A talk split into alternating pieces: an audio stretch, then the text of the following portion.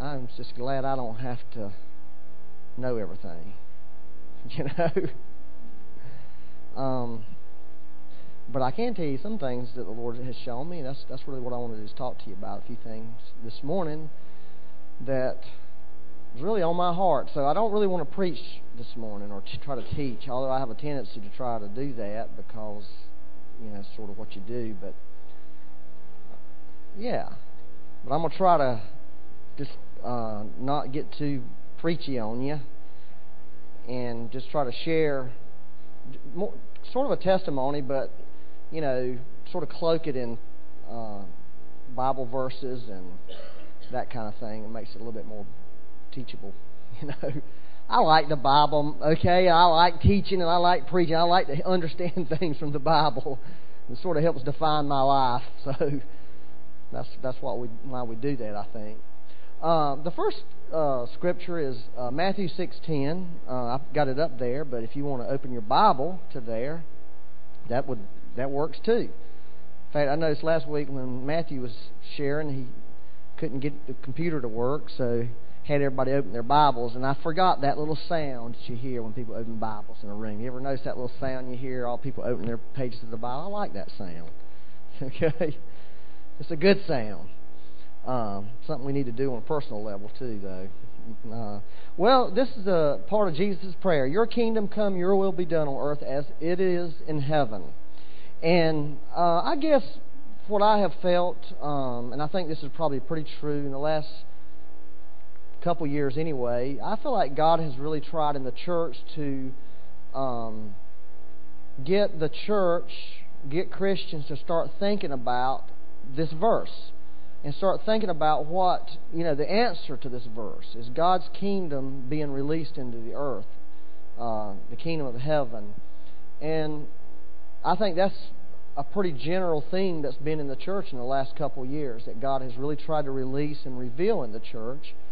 And I think it's really important because that's really what, you know, as we go to the end of the age, it's so important that the kingdom of heaven is made real on earth. It's just not just prayer and just... this is something Jesus meant to happen, or He would not have given us this. So I think God is starting to emphasize it more. And so a couple years ago, I really began to really pray about the kingdom of heaven and really seek the Lord about it, because I realized, although I knew a lot of biblical knowledge about the kingdom of heaven, I didn't really feel like in my heart I had stuff that was really real in me about the kingdom of heaven. I felt like I felt like I had a lot of head knowledge about it, but not a lot of heart knowledge. So, and there's a big difference, as you know, between head knowledge and heart knowledge, because head knowledge informs us of things, which I'm not against head knowledge. I like head knowledge, but heart knowledge is what really transforms our lives. That's really the transformation power. It's when a truth becomes real in your heart. Everybody knows this, but I'm just going to say it again because it's just so important. When the truth becomes real in your heart, then your life is transformed. I grew up believing that Jesus was the Son of God, but I was living opposite of, you know, what I live today. Yeah, amen. Was. She was amen into was. But when the truth became a reality, a heart reality to me, my life changed. And so that's sort of what I really wanted God to do for me about the kingdom of heaven. I wanted this thing to be real to me, Lord. I want it to be real. I mean, what does this really mean? What is the kingdom of heaven? You know, what's the real essence of this thing called the kingdom of heaven? So so I started really praying about it and really started studying the Bible and found out some really fascinating facts about the kingdom of heaven in the Bible. Real fascinating. In fact, that term kingdom of heaven only appears in one book in the Bible. It's the Gospel of Matthew. It's the only place where that term... Now, kingdom of God is used all throughout the Bible, but the kingdom of heaven is only found in the book of Matthew. I think it's like 13 times. And if you go in Matthew and you study Matthew, of course, everybody knows that Matthew, his whole focus of the book was to convince the readers that Jesus Christ truly is the King. You know, that's the focus. You know, the symbol for Matthew is the lion of the tribe of Judah. That was really his whole focus. So if you read it with that understanding, you start sort of getting this hint of where he's going. But, you know, there's these things called the mystery parables of the kingdom, okay, of the kingdom of heaven in Matthew. Matthew 13 has several parables in it, starting with the parable of the sower. And in fact, that's what Jesus said in Matthew 13. He said, to you it has been granted to know the mysteries of the kingdom of heaven. That's what he said. So he was saying the kingdom of heaven really is a mysterious thing. It's a mystery. It was a big mystery to me a couple years ago, and it's still a mystery on a different level. Okay, so he gave all these parables. Remember, like the parable, the pearl of great the pearl of great price is a parable. He said the kingdom of heaven is like a guy who, you know, a merchant looking for a pearl of great price. The kingdom of heaven is like a guy who threw a dragnet into the sea. The kingdom of heaven was like a mustard seed that was planted and grew up and became a tree. You know, the kingdom of heaven was like a man who planted seeds, and then his enemy came in and planted some tares in his field. You know, all these parables were meant.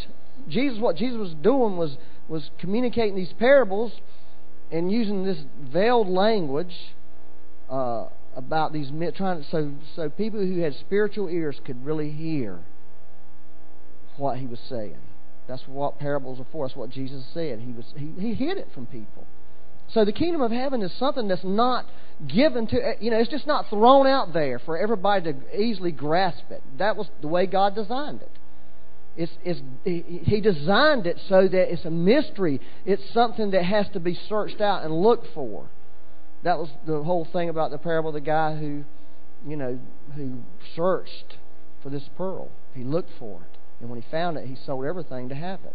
That was the whole thing. So I have 13 tremendous messages on the kingdom of heaven from wherever it's at in the Gospel of Matthew. I have 13 tremendous messages about the kingdom of heaven is like. The only problem with all those 13, you would like to be able to preach something that's real to you. You know what I'm saying? You understand why you like to be able to preach stuff that this is real. I got something real inside of me about this that's alive and some revelation on it, and so I had to sort of can my 13 messages, you know, because it wasn't that real to me. It was just information. But, needless to say, God uses that kind of thing in a man's life. He uses us searching. See, that's the thing. That's the search. That's the search. And you see, the praying, Lord, I really want to know about the kingdom of heaven, searching the Word of God out, looking in it and seeing what it says, and not really feeling like you're getting anything. But that's really what really brings you to a place where God can give you revelation. So the Lord, you know, gave me some of that, and that's what I want to share with you. All right, 1 John 3:8. He who sins is of the devil. Now, that's an interesting little phrase there. This is off the subject. But did you know, according to this verse, when you sin, you're of the devil. You know, when you commit a sin, you are committing something, you're doing something that's not of God, it's of the character of the devil. That's pretty whoa. So next time when you feel like you want to sin, think, boy, if I do that, I'm doing something of the devil. You know, that sort of, I think some people in this room didn't like that, but I didn't write this, okay? I did not decide that was the truth. Somebody else did. I'm just telling you what he said. You know, he who sins is of the devil. So you're sinning. You know, you just have to get that one settled. For the devil has sinned from the beginning. Okay? Now, I really didn't want to talk about it. Then it says, for this purpose, the Son of God was manifested that he might destroy the works of the devil. That is probably one of the only places in the New Testament where it clearly states Jesus' purpose. That's why he came, was to destroy the works of the devil. Simple, right? That was Jesus' simple mission in life. Pretty simple, right? Just slap, you know, you want a simple mission statement? Hey, my mission statement is to destroy the works of the devil. That's a good one. That's Jesus' mission statement. That's his purpose in life. So if you're looking for a purpose this morning, I would like to say to you that every Christian has a purpose. And I think every Christian, this is part of their purpose. All right, let's look at this. I'm Luke chapter 10. Of course, Jesus sent the 70 out, and they came back and they healed the sick, they cleansed lepers, they delivered people from demons. People have demons. People still have demons, believe it or not. Somebody's in this room this morning probably has demons in their life in some way. You know, I had demons. I don't think you can live in the world without getting demons. At least getting demonic influences. And he said to them, I saw Satan fall like lightning from heaven. That's what Jesus said. He saw that. I saw him fall, man. I was there when he got whipped. Okay, that's what he was saying. I was there when Satan was defeated in heaven. Because you see, there was a battle in heaven. There was a war in heaven. Can you imagine that? It's probably the only war there ever was in heaven. The only war there ever will be. But God let there be a war one time in heaven. And when that war was over with, Satan was beat. He was defeated. So Jesus said, I saw all that. I saw Satan fall. He fell out of heaven. He got kicked. In other words, he got beat and God kicked him out. Just threw him out. Just slammed. Somebody came in your house trying to take over. You beat the fire out of him and threw them right out the door. That's really what happened. Behold, then he said, talking to them, I give you authority to trample on serpents and scorpions and over all the power of the enemy, and nothing shall by any means hurt you. Nevertheless, do not rejoice in this, but that the spirits are subject to you.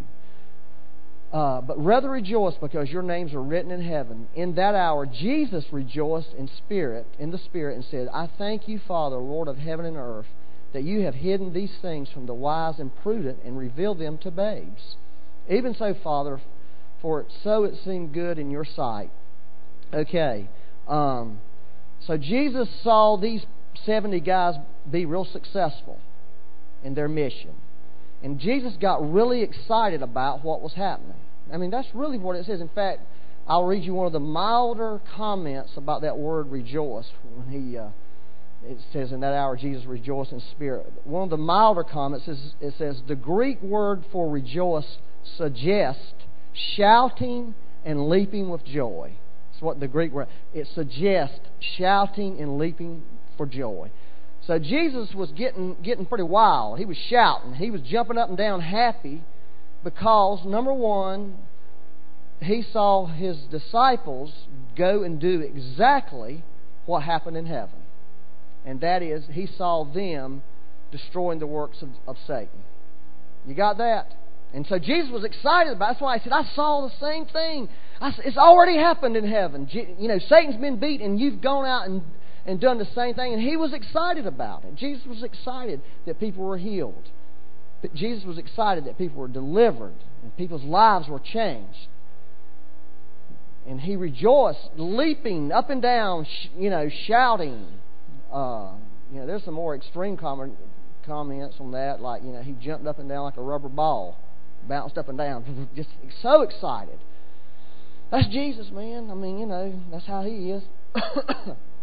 But he's also thankful that simple men, just everyday men and women, these weren't even the apostles, man. These were just guys who were following Jesus, so normal guys. Just guys that didn't make it into the apostle calling, Just typical guys that were still fishing and doing carpentry work for a living. They were out doing these tremendous things. So he was extremely overjoyed about what happened, that Jesus saw the kingdom of heaven come to earth.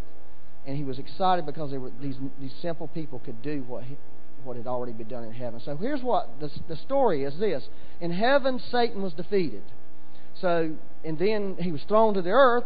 Then Jesus came to the earth. Right? And it said in 1 John 3 that Jesus was manifested to destroy the works of Satan. And we know through the cross that Jesus defeated Satan. Beat him. Defeated him. Just slammed. It was all over with. Satan was...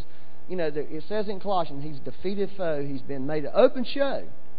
But God left Satan here. He left him on the earth. He left him. And what God is expecting is for us to pick up and do, what's been done 2 times already. Been beat in heaven, been beat by Jesus on the earth, and now Jesus is looking for people who will follow in his footsteps. That's why he got so excited there. Satan was suddenly defeated by these simple men. And that's what we're supposed to be doing. Believe it or not. That's what we're supposed to be doing. We're supposed to be destroying the works of the devil that are still operational in this earth. You know, even though, let me just put it this way to you. Satan's a defeated foe. Absolutely no question about it. But let me just tell you this. Even in his defeated state, every one of us can go and rush him one on, him against all of us, and he would beat us like a drum in his defeated state apart from Christ. We're no match. Satan is a very powerful force, a defeated, powerful evil force, but still in his defeated state, he's more powerful than any man who's ever walked this earth. Okay? So we're not talking about this on a natural level. Okay, is everybody with me now so far?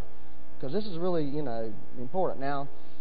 So I was out recently praying about other things, Lord, I got these difficulties in my life here, and I need you to help me with this situation and that situation. And the Lord spoke to me and said this, Byron, you know what your problem is? I said, no, I don't know what my problem is. You don't love what I love. That's what he said to me. You do not love what I love. I said, what? What do you mean? And he said, I'm going to show you. And he began to show me over the next few days things. One of the first things was this. This is a simple testimony. I was listening to the radio, listening to somebody, there's a church service going on, and this person had gotten saved. This person had gotten healed, gotten delivered, and the church just went berserk. Okay, and that was what was happening on this church service. They were just wild. I mean, it was pandemonium in there. I mean, like a bunch of mad people. They're crazy, I thought. And the Lord said to me, why do you feel that way? And he was talking about this subtle offense in my heart that I had about what was going on in that church service. Like, man, they're just way out of control. What is their problem? That's what I was... In the back of my mind, that's what I was feeling. And the Lord said, see, you don't love what I love. That man was saved, that man was healed, that man was delivered. And you're not loving it. You're offended because you think they're out of order and they're acting too wild about it, acting too crazy about it. I thought, ooh, I understand what you mean, Lord. I understand that. And then he showed me several other examples. That was the most extreme one. This is another one. Somebody was talking to me about something God had done for them. They were real blessed. And this subtle jealousy started rising up in my heart. Like, well, they didn't deserve that. And the Lord said to me, I love doing that for people. Why don't you love it? I said, I do love it, Lord, when you're doing it for me. So there's all these things that we don't really realize that's in our heart until the Lord begins to show it to us. It's not loving what He loves. And then he gave me this scripture. He said, Hebrews 1:9. And I didn't even know what Hebrews 1:9 said, since I don't have that whole chapter memorized yet. But it says, you have loved righteousness and hated lawlessness. It's talking about Jesus. Therefore God, your God, has anointed you with the oil of gladness more than your companions. Now righteousness, if you study the word righteousness, does not mean what you think it means probably. It doesn't mean just the way you behave. Everybody thinks that's what righteousness is a behavior code. And it does, behavior is definitely a part of it. But here's a very good definition of righteousness. Righteousness is anything that is consistent with the nature of God. That's what righteousness is. Anything that is consistent with the nature of God. So, Jesus loved anything that was consistent with the nature of God. Now, if you take that and you go to the New Testament definition of the word salvation... Okay, when you read the word salvation in the New Testament, and you get a definition of what salvation in the New Testament means, not what Americans or anybody in the world have made it mean. This is the real definition of salvation. Salvation is an all-inclusive word signifying forgiveness, healing, prosperity, deliverance, safety, rescue, liberation, and restoration. Christ's salvation is total in scope for the total man. Total in scope for the body, the soul, and the spirit. Now that's what, when the Bible talks about salvation, it talks about all of that. It's not just talking about not getting somebody to heaven. It is talking about a person's whole life. being changed and transformed. That's what salvation is. Your whole life being changed. Everything. Okay, so Jesus, we can say Jesus loved salvation, right? Because salvation is definitely... So let me ask you this question this morning. We know that God doesn't want anybody to go to hell, right? Now, can God sin? No, God can't sin. He's not going to sin. Can God get sick? Does he get sick? Does God have cancer? Does he have migraine headaches? No. Does God have demons? You know, is God tempted or no? Let's go beyond just tempted, because tempted is another. So, does God have does he look at pornography on the internet? You know, does he have this bondage to pornography? Does God commit injustices? You know, does he? No, he doesn't. You see, none of those things are consistent with God's nature. None of them. So, what we should do is hate all those things. We should hate them. We should hate them. We should not be loving any of it. And I don't think we have a problem with not loving those things, but when somebody's sick, we should really hate that sickness. That's the truth. We should hate it. When we see a person who's really bound, just bound, just messed up on the inside, so hurt and so all... Now, so we should hate it instead of thinking bad stuff about that person. We should hate what has happened to them and want to be able to see them helped and delivered and set free. Now, when the Lord spoke that to me, this is what I saw. I saw this door crack, and the door was the Kingdom of Heaven door. And I felt like, you know what? That's it right there. That I can understand that. I can see that. I can see that there's a cracked door, and behind that door is the Kingdom of Heaven, and it has something to do with love and righteousness and hate and lawlessness. Now, this word companion here, this is really important for you to get this word. It says, he's been anointed with the oil of gladness more than your companions. Now, who are his companions? Okay? That's so important for us to get this. All right? Companion.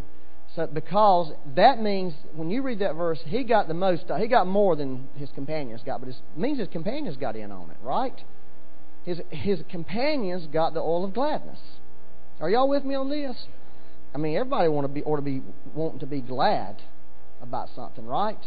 Well, he got the most, but his companions, so that was really what was interesting to me. Now, if you look in Hebrews 3, verse 1, listen to this. Therefore, holy brethren, partakers of the heavenly calling. Partakers. That word partaker there and that word companion over there in 1:9 are the exact same word.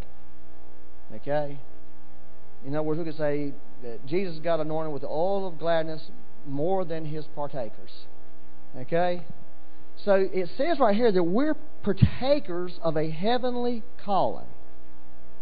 All right, and then in verse 14 it says, we have become partakers of Christ. This is really important. This is real important. If we hold the beginning of our confidence steadfast to the end. Now, if you look up partakers, I promised I wasn't going to be preaching and teaching, and I promise you I'm not. I'm just trying to get you to get this. A partaker, this is what this word means. It means a participant, an associate, a sharer, a partner, a companion. That's what it means. So we could say we're partners with Christ in the heavenly calling. Partners with Him. We're associates with Him. We are partners. We have become partners. We have become associates with Christ. In other words, what Christ has, we have.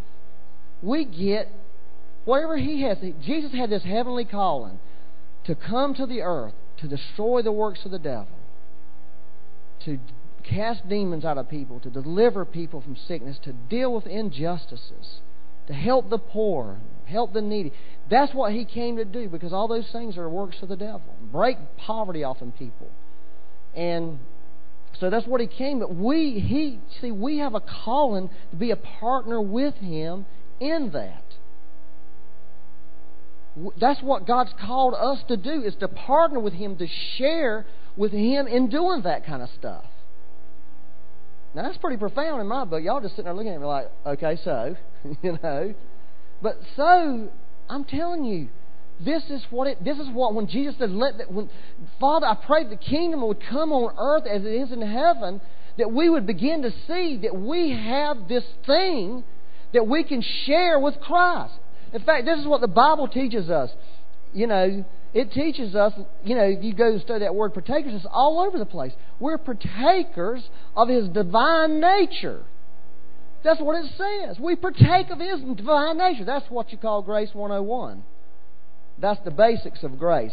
Oh, grace says that I partake of His divine nature, therefore I get His power to live my Christian life. I don't have to live it myself. That's basic Christianity. But most people don't really understand that. Most people don't have a revelation on that. But this, what I'm talking about here, is even going beyond that. This is Grace 201. Grace 101 deals with you. Christ being your life. Christ enabling you to live your personal Christian life. That's what grace, the basic revelation of grace is. It enables you to be a Christian. It enables you to do what's impossible to do. And that is to live the life that Christ lived. To walk that life out. But then the Lord says, well, listen, I don't want you just to live. I want you to do also what I did. I got this power to go and destroy the works of the devil.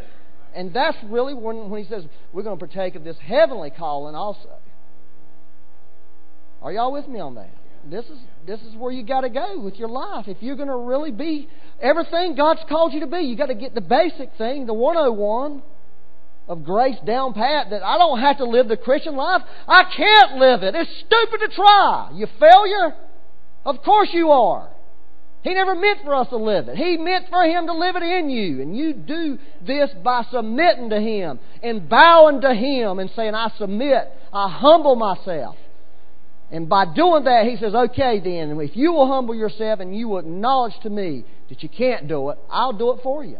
As long as you stay in that state of heart, state of mind. But then He says, okay, now that you're doing that, you're living your life like that, guess what?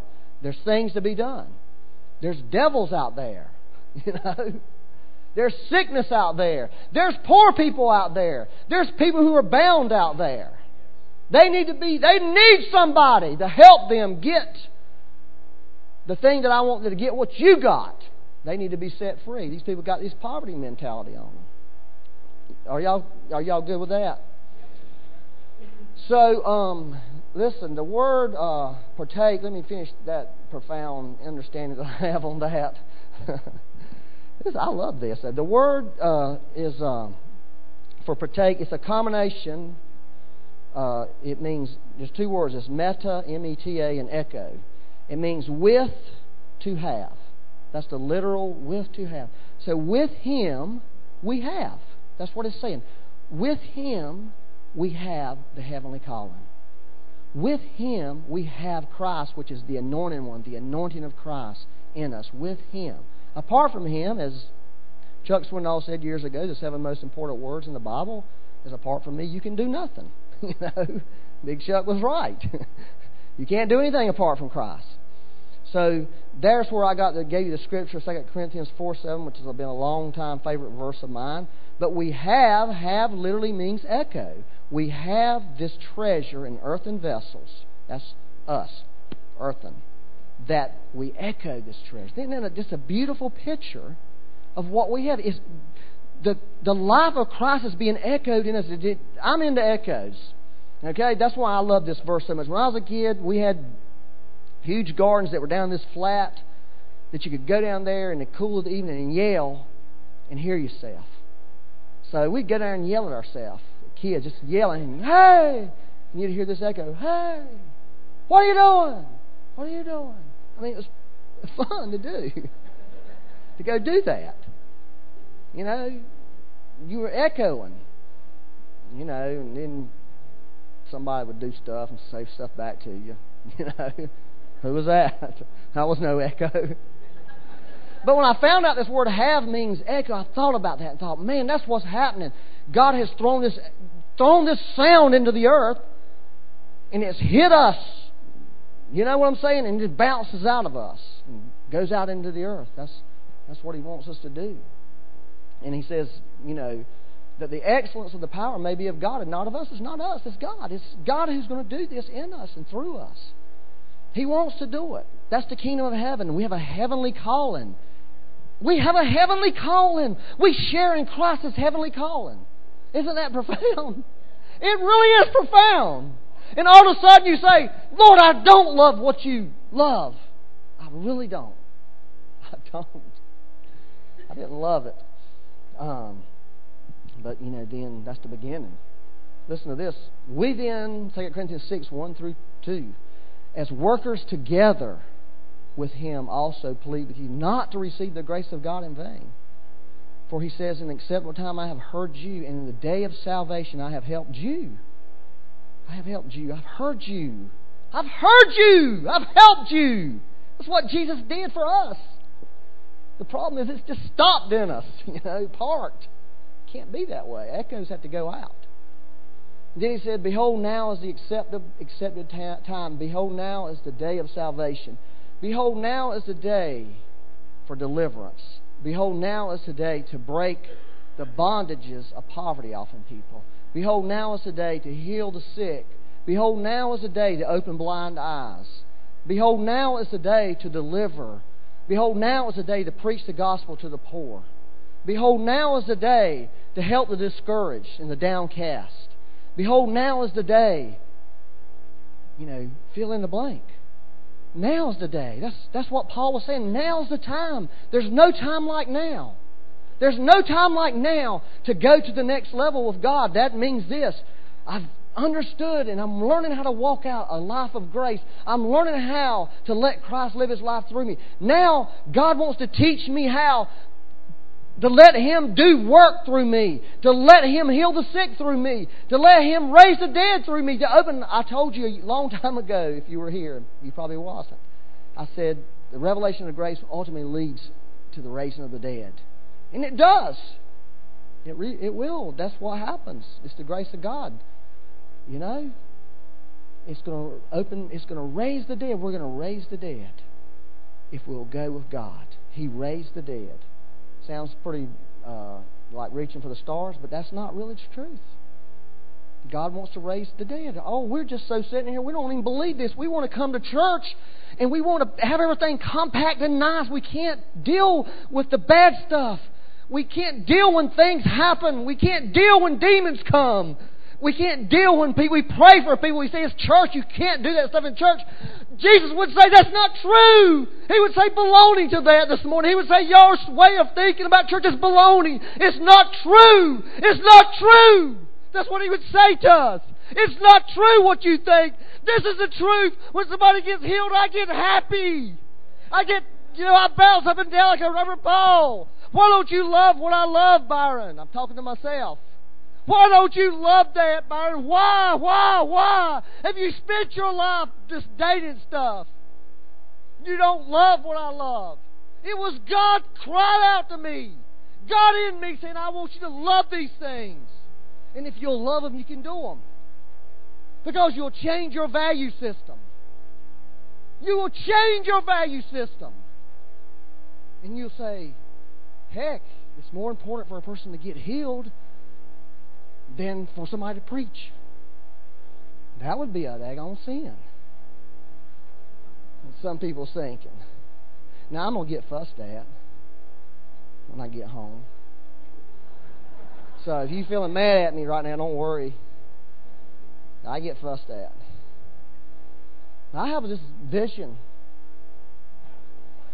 I really have a vision for a church that people could come to church and find God.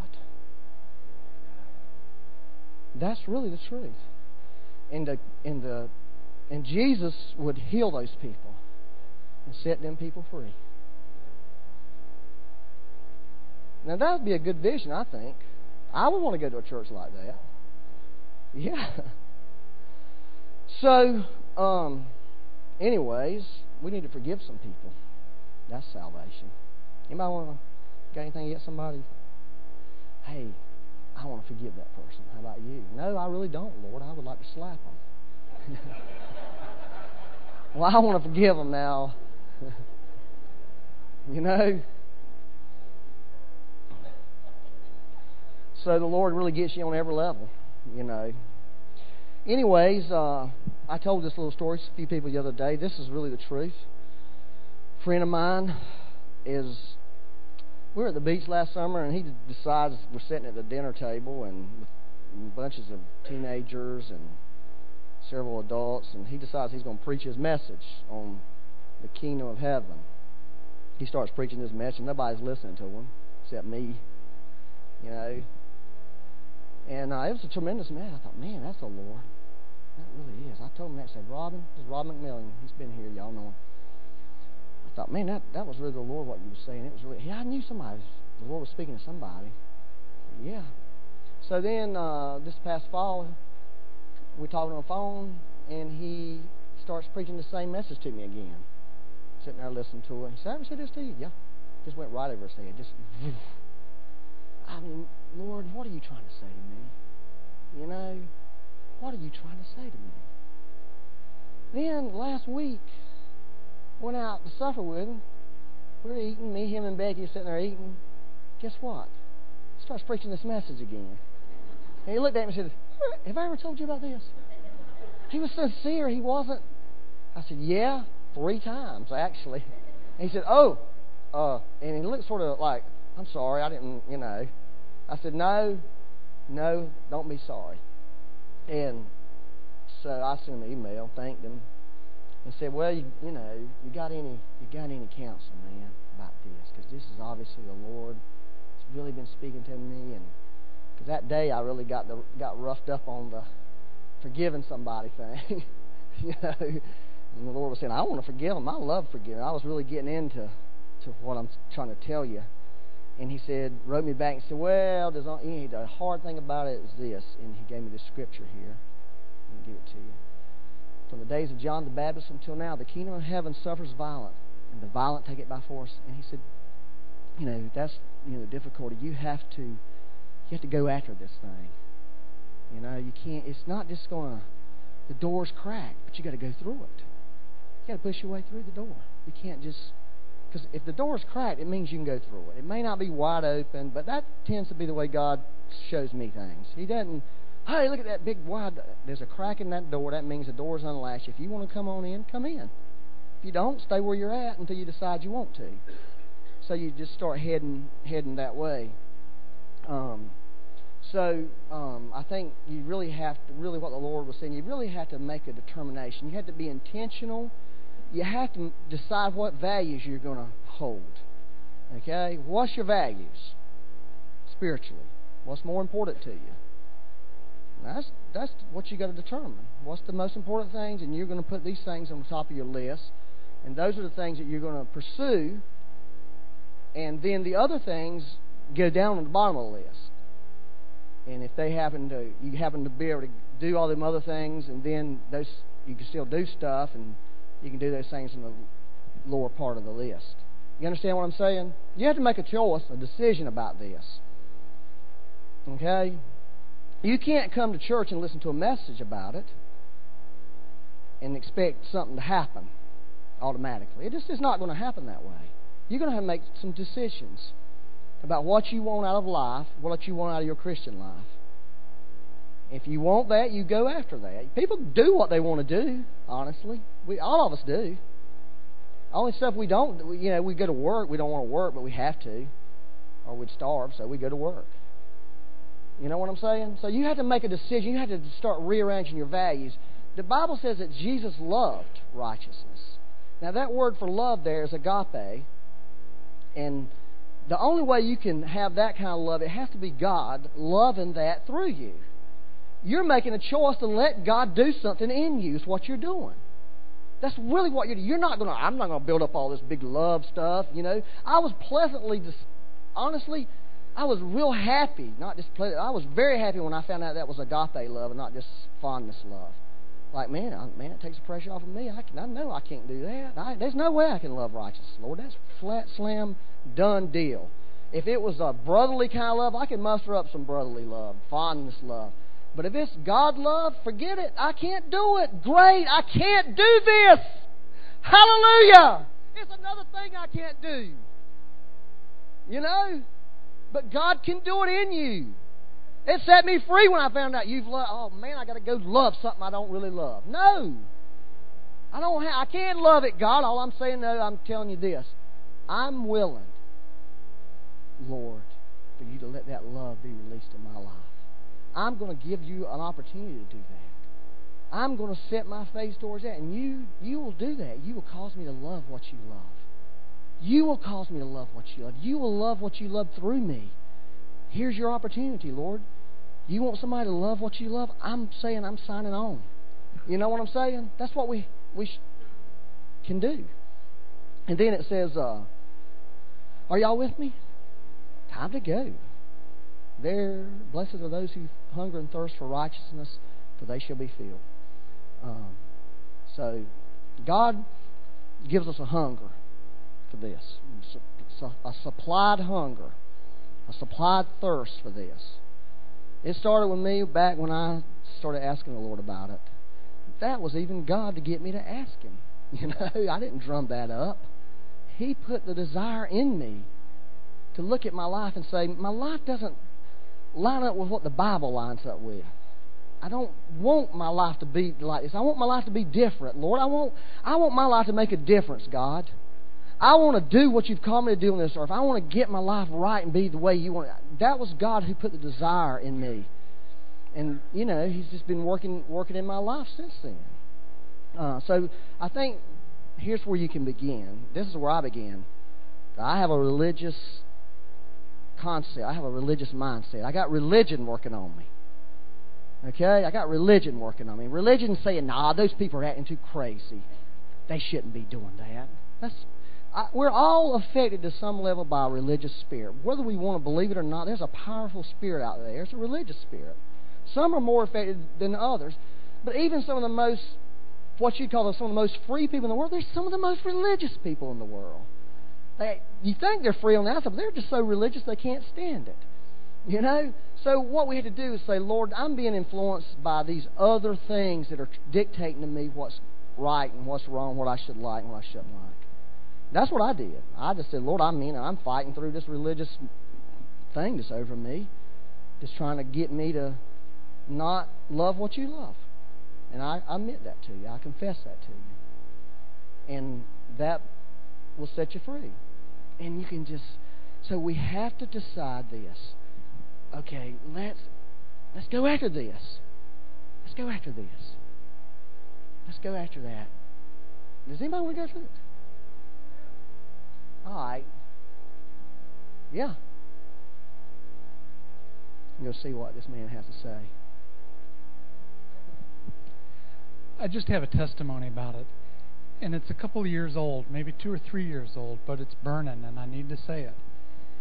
And there were a few years ago, Ann and I went to church. And it was not this church, it was a different church. And we were sitting there in the congregation, and the pastor called everybody up to do something, to pray for somebody, I believe. But I was sitting in the church, and I was not in a good place. I was in a real bad place. And I was striving and fighting within myself, and I was unhappy. And I'll tell you what happened is that Ann and I were sitting next to each other, and the pastor called us up to... not us particularly, but called the congregation up to pray for everybody. And I couldn't stand it. And I got up, and my wife got up, and we moved forward, and she turned left to go pray for these folks, and I turned right and walked out of the church. And I don't know why, but we had driven separate cars that day. And I walked out of the church and got in my car and drove away, because I could not stand to be there. And, you know, it was Sunday morning, and I didn't know what I was doing. My family was at church, and I was running away from them. So I went to another church that I didn't know anything about, and I just sat through the service. But I was running from my family, and I was running from God, and I turned my cell phone off, and I made sure I couldn't be reached. And it was bad. There was nothing good about it. But ultimately, the Lord started to speak to me. And ultimately, I went home. And, of course, my wife was pretty disturbed and upset. And she said, you know, Larry, what's wrong? And she and I went into the bedroom, and we spent some time talking, and there was some confession and repentance and forgiveness, and we worked through some things, and we prayed together, and my children were upset because this was not normal behavior. And so the children were invited to come into the bedroom, and there was more discussion and repentance and forgiveness, and we prayed together. And so there was there was righteousness being manifest in what was evil before that. And so now it's like, I don't know, maybe 3 o'clock in the afternoon on a Sunday afternoon. And I remember that, you know how when you have a headache and then the headache's gone and you feel so good when it's gone? Well, here we'd been in sin and conflict, and then we had worked through it, and we were starting to feel so much better because we'd worked through it. And it was 3 o'clock, and I hadn't had lunch, and I said, I'm going to go make a sandwich because I was hungry. And I walked into the kitchen. This is the house we're living in now, and I walked from our bedroom into the kitchen, and stretched out in the middle of our kitchen floor was about a 4-foot black snake, just laying right in the middle of the kitchen floor. And I remember the first words out of my mouth, I screamed, I said, "Honey, what does it mean?" And you know, as soon as I said that, you know, the snake started to kind of shrink up and get all wiggly and bumpy. And somebody tells me that that's what snakes do when they're afraid, and I don't know if it's what they do or not, but it's what this snake did. And you know, I was screaming and yelling, and remember Daniel had to go get the dog and constrain the dog, and I picked up the snake between a golf club and a tennis racket, and took it outside and threw it in the bushes. And and, you know, I thought about it later, and I thought, you know, Satan's the deceiver. And he's hidden to us. And we don't see him. But when we go to the cross, then Satan's revealed for who he is. And he's a harmless serpent that we can pick up and throw into the bushes. And we don't need to be scared of him. And there's no venom. You know, when we're with Christ, he's harmless.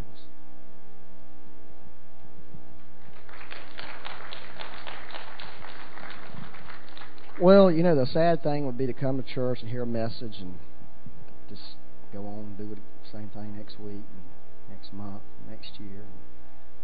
We can't do that anymore. Honestly. I think we had to make a decision of where we're going to go. And my vote is, let's go for destroying the works of the devil. My vote is, let's decide, well, we need to find out, Lord, we just don't want to be religious no more. Lord, we want to do what you've called us to do. We really do. We really want to do what you've shown us to do with our lives. Even if it's not the vogue thing, the in vogue thing. And even if it goes against your own personal feelings and identity and all that stuff. I think you have to decide those things. I think a church has to decide that. You know, what's important to it? You know, what is important? And then if it's truly important, you'll go do it. I think that's what has to happen. Because I think people had to make a decision in their life. That's really what God did in my life. He brought me to a place and basically said, this is where I have for your life now, do you want it? If you want it, then you can get it. But you gotta go with me on it. You gotta walk it out with me, and I'll get you there. And it means you had to rearrange your values and what your intent is. And that's really what I feel like God wants to do. So, what do you want to do? That's the question. What do you want to do? No. So, I'm sure that worked.